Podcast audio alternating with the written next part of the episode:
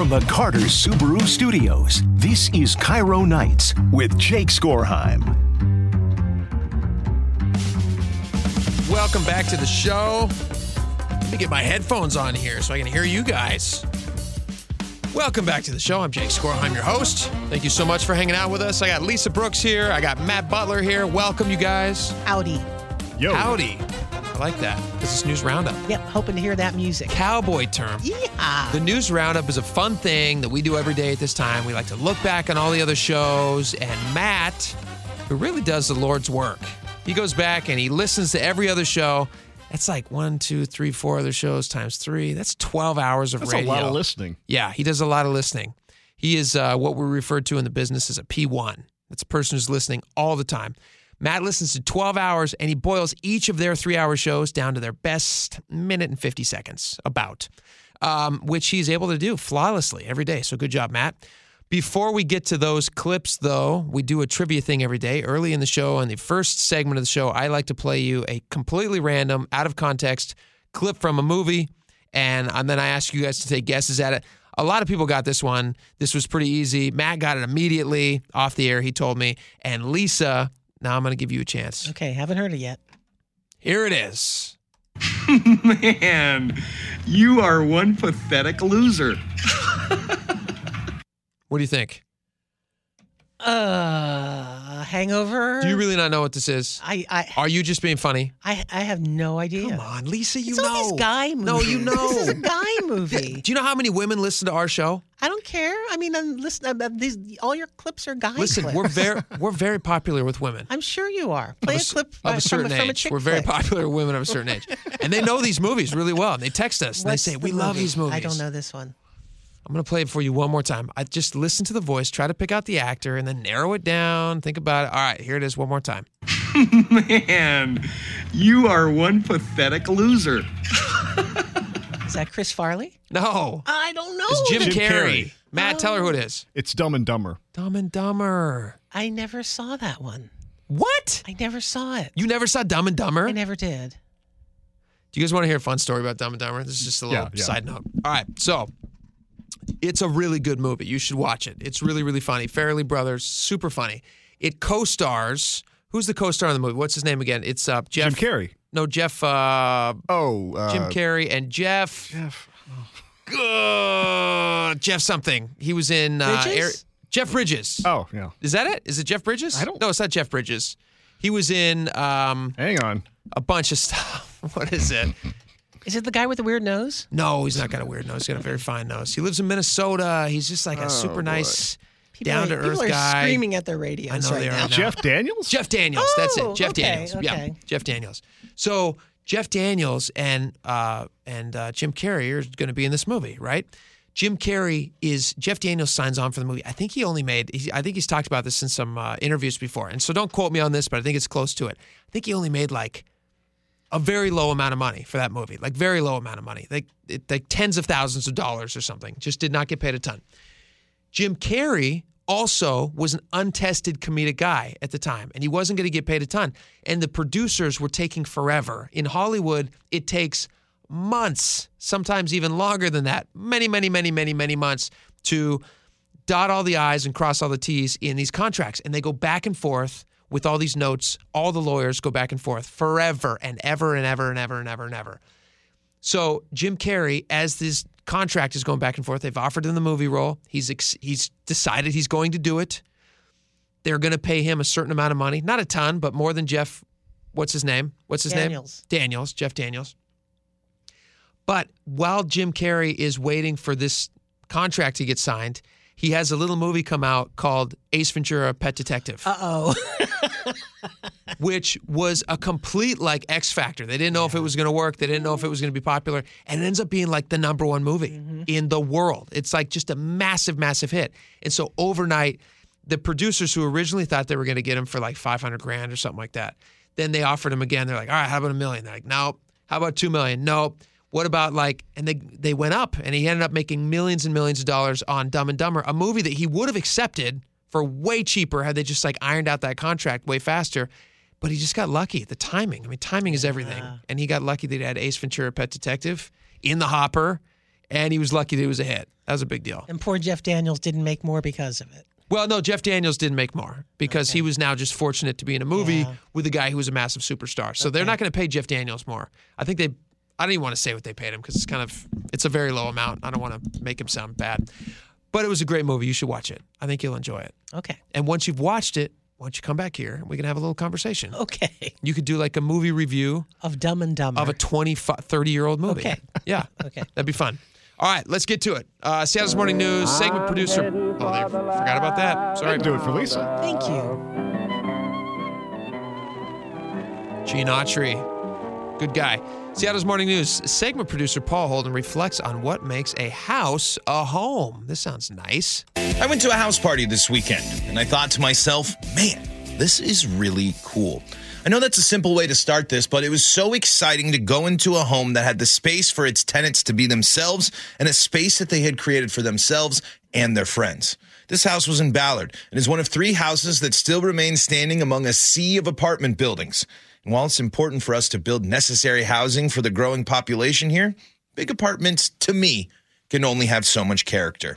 The house I visited oozed character. The family room had a big screen TV with a dartboard next to it, the paddle boards stacked slightly behind.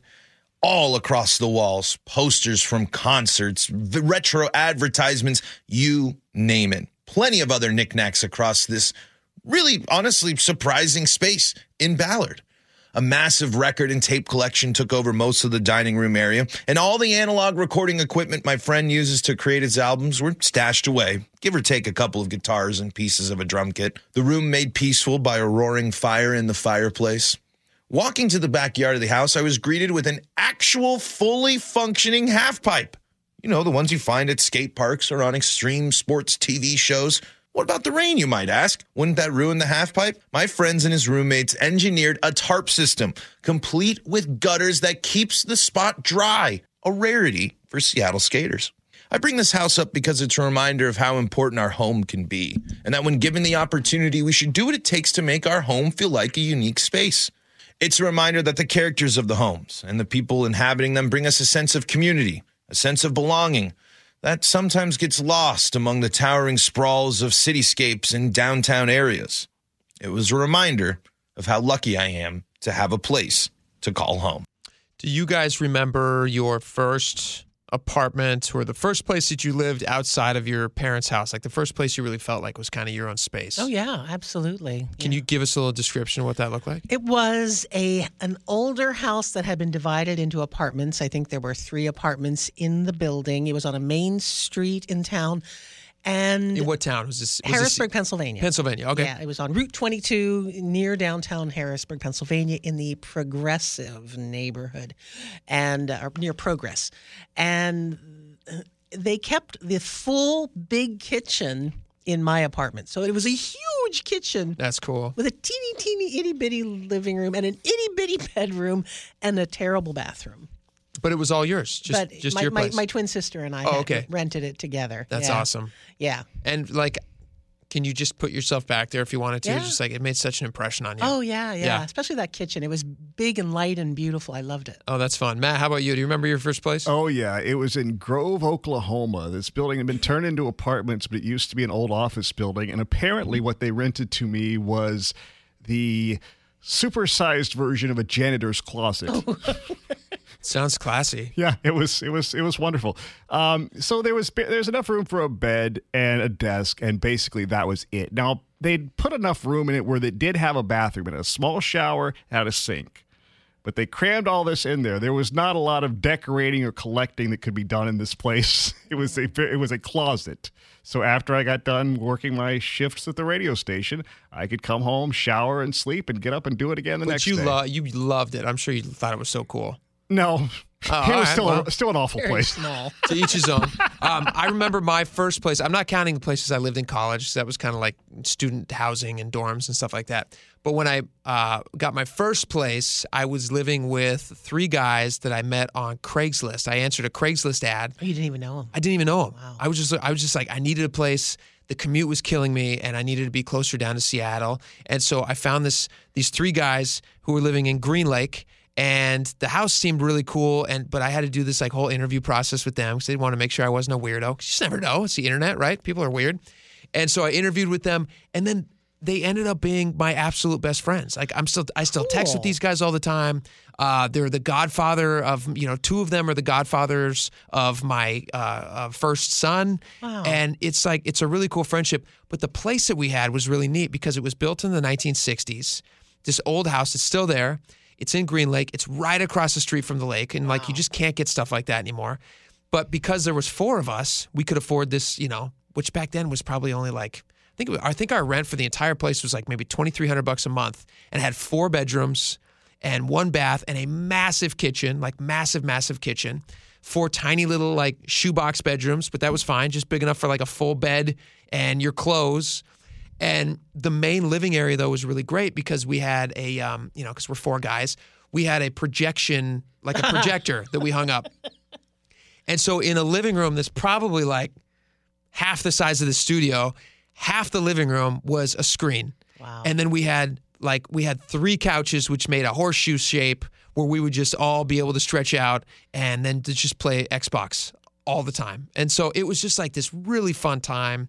And uh, you know, I look back on that, I could just like close my eyes and put myself back in that place. Even though I was only there for like a couple years, it made such an impression on me because you know it's your first place. So very interesting, Paul Holden. Nice job. All right, Gee and Ursula rewinding a few days with Angela when she was there.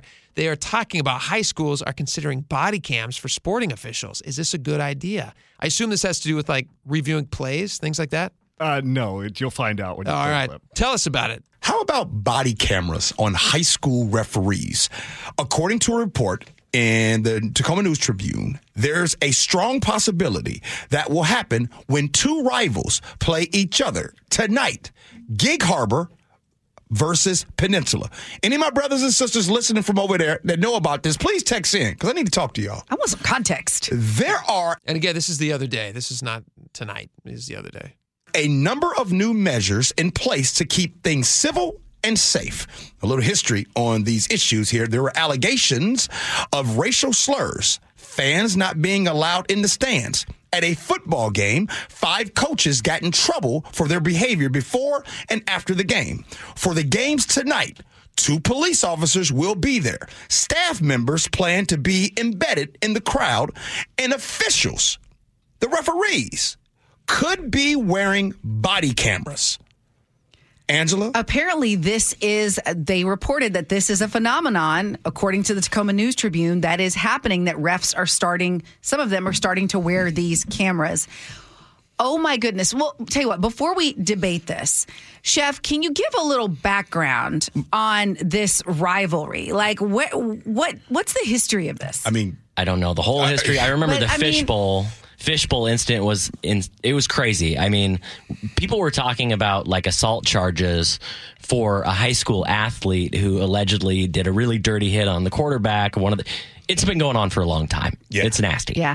You know, I think the body camera thing is a great idea, especially if a ref finds themselves in a situation that does get out of hand, like some kind of fight or whatever, and you need some kind of evidence that you didn't do any like it could be protective for them. I'm thinking about it from that standpoint. What do you guys think? Body cams, high school football games, I, doesn't any sport, I guess, not just football. Sadly, I think yes. I mean, we've had an escalation, and you know, any any kind of circumstance you can think of, whether it's school board, high school athletics, there are certain people out there that are just out of control, and you need to be able to protect yourself and show these incidents. I hate that it's come to this, but I think it's probably a good idea at this point.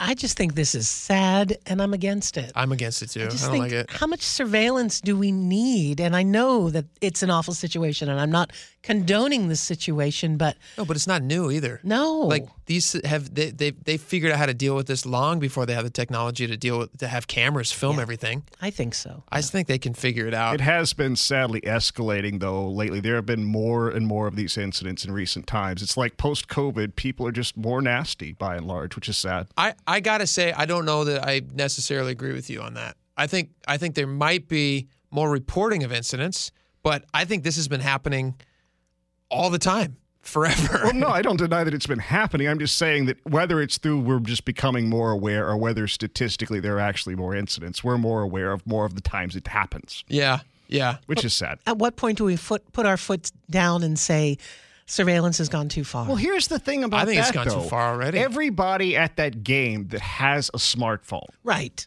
I mean, when you're in a public venue like that, I understand the privacy concerns, but I don't necessarily assume that when I'm out in public, I have a right to privacy. That's my thing. Uh, well, we can disagree on this. That's fine. I just I agree with you, Lisa. I think the uh, the public, um, I'm not sorry, not public. The the uh, uh, filming of everything, having everything be every everything everything on my phone is now asking me to opt in or opt out of surveillance. It's just getting creepy, and it's seeming it's very futuristic and weird. And I don't know how I feel about it. But it does. I mean, I know how I feel about it. It like does it. feel weird, but just to be out and consciously realize that anybody, even just taking a picture of something, could get you in their picture, unbeknownst to you. It's like, yeah, everybody's got a surveillance device Yeah, on them now. But uh, because everybody has a smartphone, I don't think we need to have the body cams on the And refs that's, uh, because somebody's going to stand up and take video Right, of it. they'll And if tape something it anyway, egregious happens, perhaps it'll get out that I way. I gotcha. Uh, all right, Jack and Spike. There are 25 second edits of Sopranos episodes trending on TikTok. Could this tie into the creator's comments about the golden age of TV being over? Yeah, the other day, the creator of The Sopranos basically said the golden age of TV is over. You can't come to the the pe- the money people with anything of complexity because they keep saying, okay, this is too complex, this is too artsy, keep dumbing it down. So he said, you know, when the Sopranos were around, Mad Men shows like that, we had a golden age, and in our you know attention deficit society, we're not going to have that again. Well, people are so split now with their attention. Not only are they like watching a screen on, you know, maybe they're watching Netflix or Sopranos or whatever they're watching, they're also checking their phone. So their attention is divided in so many different ways. Their viewing habits have changed so dramatically. Let's hear Jack and Spike talk about this. Do we have time to play this? So The Sopranos is on TikTok, which is weird because people have been editing these clips down. Now, a Sopranos episode is about 50 minutes to an hour long. Yeah, about yeah, yeah. and it's the 25 year anniversary of The Sopranos coming up. I can't believe it's been that long. And people keep cutting these episodes up into 25 second episode edits. Mm-hmm. Spike can't stop watching them. I don't know why you just don't crack open your DVD set and just watch the episode yourself. Well, it's it's funny you mentioned that because as I stroll through different feeds and you get lis- lost in that you know wormhole of of looking on social media feeds like TikTok or Reels, whichever one it is. Um, when you get a 25 second bite of Sopranos, it's everything you want. You don't have to sit through a whole hour. I can I can get all the joy of watching Meadow tell Tony about how Coco flirted and insulted her at a restaurant, and he goes and curb stomps the guy in 25 seconds. Why would I waste a whole hour just to get that you're little gonna juicy miss soundbite? like Edie Falco. You're gonna miss all that other. You know what I mean? Microphone, there it is. Did you guys watch Sopranos? No. Did you watch it, Matt? No, but it's on my to watch list because I know it's one of those essential shows that everybody talks about. So Dori's favorite show of all time that he talked about all the time was Sopranos. And he just loved it. So he tried to get me to watch it for years and years and years. And I would never watch it. I was just like, ah, that's that's old too because it started in the early 90s, right? Isn't that what Sopranos started? I think so. It's a very good show. James Gandolfini, it's phenomenal. It's like Everybody I know who's seen it loves it. I it's so good. Yeah. So I finally watched it, although I did something weird and I don't know why I did this, but I watched all of it, all of it up until uh, the last two episodes. Oh, And I have not finished the last two episodes because for whatever reason I feel like that's kind of closing a door on a series that I, I really did enjoy a ton. It's really, really good. So I have not watched the final two episodes. There you go. Great theme music too. So I assume I, I know what happens in the end because Dori told me about it many, many times. But I still have that there if I ever want to finish it. So I'm excited to finish it someday, but I don't know when that's going to be. that's kind of sweet. yeah, I don't know. It's uh, have you guys ever done that with a show where you've like not finished it on purpose because you didn't want to close that door, No, no, I watch Mad Men all the way through. or like a book, times, a book that you love reading, and so you like drag it out? Yeah, yeah, I've done that. Yeah. All right, uh, this was News Roundup. A lot of fun. Matt, thanks for finding this theme song. We got a lot more coming up on the show, including next, we're going to talk to Kate Stone about a lawsuit into that flight that had to be emer- make an emergency landing when part of it just started falling off in midair. Sounds like a pretty good lawsuit to me. We're going to have that when we come back here on KIRO Nights. You're listening to KIRO Nights with Jake Skorheim. Welcome back to KIRO Nights. I have a very special guest with us, KIRO News reporter Kate Stone joins us. Kate, welcome to the show. Thank you, Jake. All right, let's talk about this Alaska Airlines, this flight. We Right. have an update. If if anybody doesn't remember, they just didn't see the news or they're under a rock in the past, sometime in the past month. Alaska Airlines was flying a flight from where did they take off from? It was Portland. from Portland To Ontario, California. to on, on its way to Ontario, California Yes. at 16,000 feet. Yep. A plug, which was covering a door, an emergency exit door, fell off in midair. Yep. And then we have viral videos that the entire world has seen a million times. yes. Everybody was fine, thank God. There was nobody sitting in that aisle. A shirt Mm-hmm. It's- was a shirt was ripped off the kid in front of the aisle. The NTSB says it was pretty incredible that no one was hurt. Unbelievable. So that they so Alaska successfully lands the plane. They did. although everybody's kind of traumatized, I would imagine, because Indeed. you've now flown on a plane that kind of started ripping apart Correct. in midair. And now we're starting to see some lawsuits. Yes. So there have been lawsuits filed against Boeing, which is not exactly a surprise because Boeing's CEO has come out and admitted that they made a mistake and that they are going to be fully transparent with the investigation. However, Today's update is that one of the lawsuits, which is from a Seattle based firm that is representing 17 of the passengers so far, is now adding Alaska Airlines to that lawsuit. And this firm is actually called Stritmatter Kessler Koehler Moore. And so their attorney, Dan Lawrence, said, Initially, we held our fire on Alaska Airlines because there appears to be no direct evidence that it actually handled the door panel that flew off of the flight. However, there's been some new information that has come to light in the past week or so that has sort of changed a little bit of their perspective. our passengers and most people talking about this case that I've talked to are extremely concerned about is the fact that Alaska even allowed this aircraft to fly in the first place. Apparently, uh, as we all, most of us now know, the uh, auto pressure system gave a warning light. It is, as the NTSB has explained, a triple redundant system. So it turns out that the NTSB has found or confirmed that the plane in question actually triggered pressure warning lights multiple times in the days before the blowout. Oh, really? Call it yes. And now the NTSB chair did stress that that could be totally unrelated, but according to this lawsuit, that's pretty small comfort because according to Lawrence and his clients, you know, it, it can't be said necessarily if those alerts may have had something to do with what eventually happened a couple of days later. And the passengers actually we got we got to hear from a couple of them today. Susanna Anderson was one of those who was on that flight and she said it was an extremely traumatizing experience naturally. you know the look um, when you're not going to make it or a person is not going to make it. She was watching the flight attendants struggling to close this cockpit door, and she's worked in healthcare and in emergency rooms. And she said she could just feel, you know, that this was not going to end well. Garrett Cunningham was actually, she was in the front, but Garrett Cunningham was actually close enough to see the gaping hole in this plane. my brain couldn't compute what I was looking at. It just it just did not make any sense. The fact that part of the plane was gone. Quickly after that, um, the oxygen masks had dropped, so I've got that to my to my face. I don't really feel any oxygen coming in. So that's another thing that we've learned is that apparently, according to this complaint, some passengers said that the oxygen masks were not working, which was a problem because the plane completely depressurized and sucked most of the oxygen out of the plane, which caused some people to feel like they were going to pass out. Luckily, again, no serious injuries from this, but uh, the emotional trauma, Susanna says, is something that she will not get over very soon. My husband and a few other people I could not get through to, and uh, know that that was one of my um, biggest thoughts was the grief that I wouldn't get to say goodbye.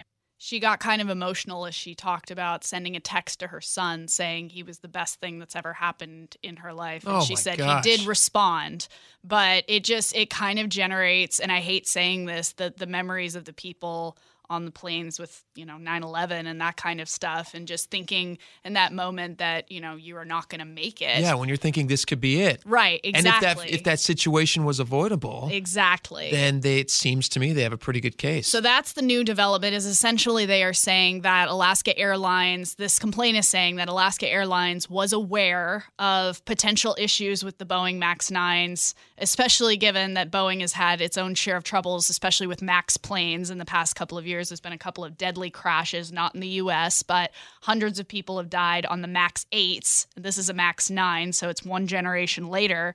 But now, this one, they've been finding loose bolts uh, after inspecting the United and Alaska planes after this incident. Alaska Airlines just announced today they're going to continue grounding their planes until at least through Saturday. And they will only put them back into service when they are confident that you know things are going to go okay. The ceo of alaska said they're putting their own quality inspectors into the boeing factory to ensure that you know something like this will not happen again.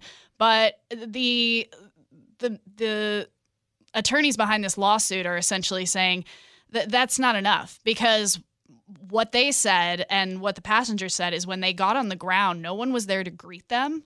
And susanna said What? Susanna said that she had no idea what was going on, so she went to uh, the customer or the desk to talk to an agent, and they looked confused and pointed her at a customer service location, and immediately, like a line formed of 150 people And Who were on said- that flight? Yeah, and she said that yeah, nobody came to meet the plane. Passengers deplaned, and they just they looked at the hole that was in the plane and. There wasn't really a lot of response from the airline. This is what they're claiming. So their allegations just feels like Alaska was completely unprepared for this. Obviously, nobody's Correct. prepared for this, but they did not do anything. It seems. But they say, yeah, in the days following, Alaska Airlines has offered them fifteen hundred dollars in counseling sessions as compensation. compensation for their experience. Uh, but I mean, Wow. the NTSB chair has come out and said if this were 10 minutes later into the flight or a few thousand feet higher, I mean, people could have gotten sucked out of the aircraft. They would have taken their seatbelts off. Like at cruising altitude, it's hard to say what depressurizing a cabin would do. And so essentially, what the attorneys are saying, what the passengers are saying is $1,500. That's how much you value my life. And they're saying it's not enough. Also, also, you know, they were. I mean, in many ways, they're very unlucky, but they were extremely lucky for many reasons. Oh, very the much plane, so. The plane was able to land. Two, like you just mentioned, that they weren't at such a high altitude. If they had been any higher, not to mention just the air getting sucked out, just from the eh, the the greater intensity of pressure, but also the temperature could Very- have gone down to like so. just nothing, very very Right. quickly. People have frozen to death when Yes. planes depressurize at Right. the, at a really high altitude. There's like famous stories about planes deep. They call them ghost planes, and they continue flying because everybody on the plane has frozen to death Right. or suffocated. Mm-hmm. It is a very scary situation. Very scary. So for these folks, I completely, I would be, on, I if I was a passenger on this plane, I'd be jumping right over to this law firm. And to be clear, uh, they were very, very grateful to the crew who Well, yeah, of managed to get them Yeah. down on the ground safely. and the crew is not Alaska Exactly. bosses, and they're Of not the people who are responsible for building the planes. They're doing the best that they can with the equipment. and Right. they did a good job. This suit is seeking undisclosed damages. However, according to Garrett Cunningham, he says it- it's not about money. He says, My whole thing is Alaska, Boeing, whomever need to understand how important this was. It's only by the grace of God I'm still here because 10 minutes later, I wouldn't be here. So, knowing that they were aware that something was going on, that awareness needs to be out there. He, sa- he says they need to be held accountable if it is, in fact, something that they knew might have been a problem and chose not to do anything about. And the biggest piece of evidence that they have for that is that Alaska, after those warning lights were triggered, chose not to fly the plane over the ocean in case something happened and they needed to get it to an airport. That does not make me feel super confident. Alaska Airlines refused to comment because they said they don't comment on pending litigation. So That's no answers there. Doesn't make me feel great about my future flights. Uh, well, Kate Stone, keep us up to date. This yeah, is an incredible story. Yeah, it is. It is incredible that everyone is still able to talk about it. Yeah, no kidding. Oh my yeah. gosh, this is so interesting. Yeah. All right, well, that's Kate Stone, KIRO News Radio reporter, and we will be right back here on KIRO Nights.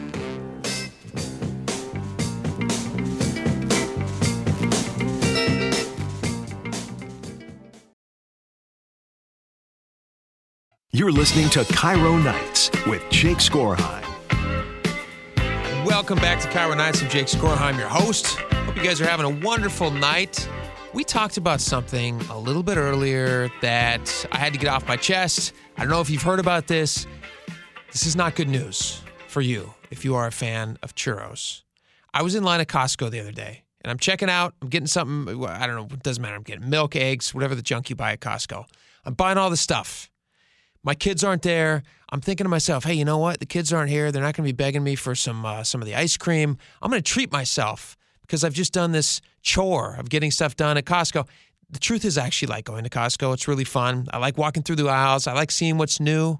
It reminds me that uh, there's fun new seasons ahead. Right now, there's a bunch of summer stuff out there. I get really excited about that. I like Costco. It's one of my favorite places in the world to go. So this is not a complaint against Costco. It is a complaint against their choice of what to stock in their cafe. So I look over as I'm standing at the checkout line. I'm just about ready to pay, and I notice I keep like dodging my head to the right, just like I keep uh, uh, rubbernecking, whatever you call that, looking over towards the cafe. And I'm thinking, all right, I'm going to go over there. I'm going to order one of those delicious churros, twisted churro. It's a buck fifty, can't beat it. Best thing on the menu, aside from the hot dog and the pizza. Those are also very good. And I'm waiting for my churro, and I look over there, and they don't have it. And in its place is a cookie, a massive chocolate chip cookie. Massive chocolate chip cookie. Matt, do I have audio here? Here it is. Look at that cookie. Did you really think that this group of women was going to finish that cookie? I never got a chance to try that cookie. Ooh, delicious. Ooh, delicious. That's from uh, Bridesmaids. That's a hilarious movie. It's a great scene. But it emphasizes the point. Who wants a cookie? I don't. I don't want a chocolate chip cookie. I mean, I love them. Chocolate chip cookies from Costco are great. They have the sampler pack. The uh, raisin ones are really particularly good. The oatmeal raisin. I don't know what they put in them. Oatmeal and raisins and something else, probably just butter and fat and salt. They're really, really good. Don't get me wrong. I like them. Do I want a $2.50 chocolate chip cookie from Costco? No. That's not what I want. It's not what I'm dreaming of. I can get that anywhere. I can already get it from Costco, actually. It's not 250, but it comes in a 12 pack. They're really good. But what I want from the cafe is I want a churro, a twisted churro. And if my audience is representative of everybody else out there, which I think they are, they also want the churros back.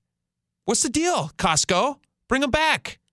Matt, what do you think about these churros? You've never had them. No, but I do love a good churros, so I'm taking people's word that this was probably one of the best ones in existence, and now I won't get to experience this. Well, it the makes truth me is, sad. the truth is that the churros are not like you don't find churros everywhere. I, you can get them at Disneyland. Somebody pointed out, which I fully know. Every time I've ever been to Disneyland, they're good though. But they're really good. Everything in Disneyland is expensive. But you go to Disneyland, they have little churro carts. You can walk around and hit those up. Those are unbelievably delicious. They're so great. There's like a little. Um, there's like a little, I don't know what it is inside. It's like a little custardy. It's like a hot cinnamon custard. Yeah, yeah. Inside a churro. I don't Like know what. filling of some Yeah, it's a yeah. filling. It's so good though. It's like butter and salt and fat and cinnamon and I don't know what else it is. I'm trying to come up with it, but I can't figure it out. But it's so good. And now you can't get them at Costco anymore because now they just have a cookie. It's $2.49 if you're interested. It's a dollar more than the twisted churro was. It's massive. It's huge. It's got two kinds of chocolate chips. Big deal. I don't care. I can make those at home. I can make those at home. I can get them at Costco. Bring the churro back. Costco, please, please bring the churro back. This is my request to you. Please. I hope somebody in Costco corporate out of Issaquah, since we're hometown, hears this. Listen to my plea. Don't let this fall on deaf ears. Please bring the churro back. I would appreciate it. And if you don't, I'm not buying that cookie. I'm not. Forget it. I'm not going to do it. All right. Uh, we got a lot more coming up on the show. It's not just all going to be churro stuff. I promise. In fact, I won't even mention churros again for the rest of the show. But I will talk about it with people in the text line. If they want to text me about how, how much they love it, I'm happy to reciprocate. All right, we got a lot more coming up on the show. Stick around. We're going to be right back here on KIRO Nights.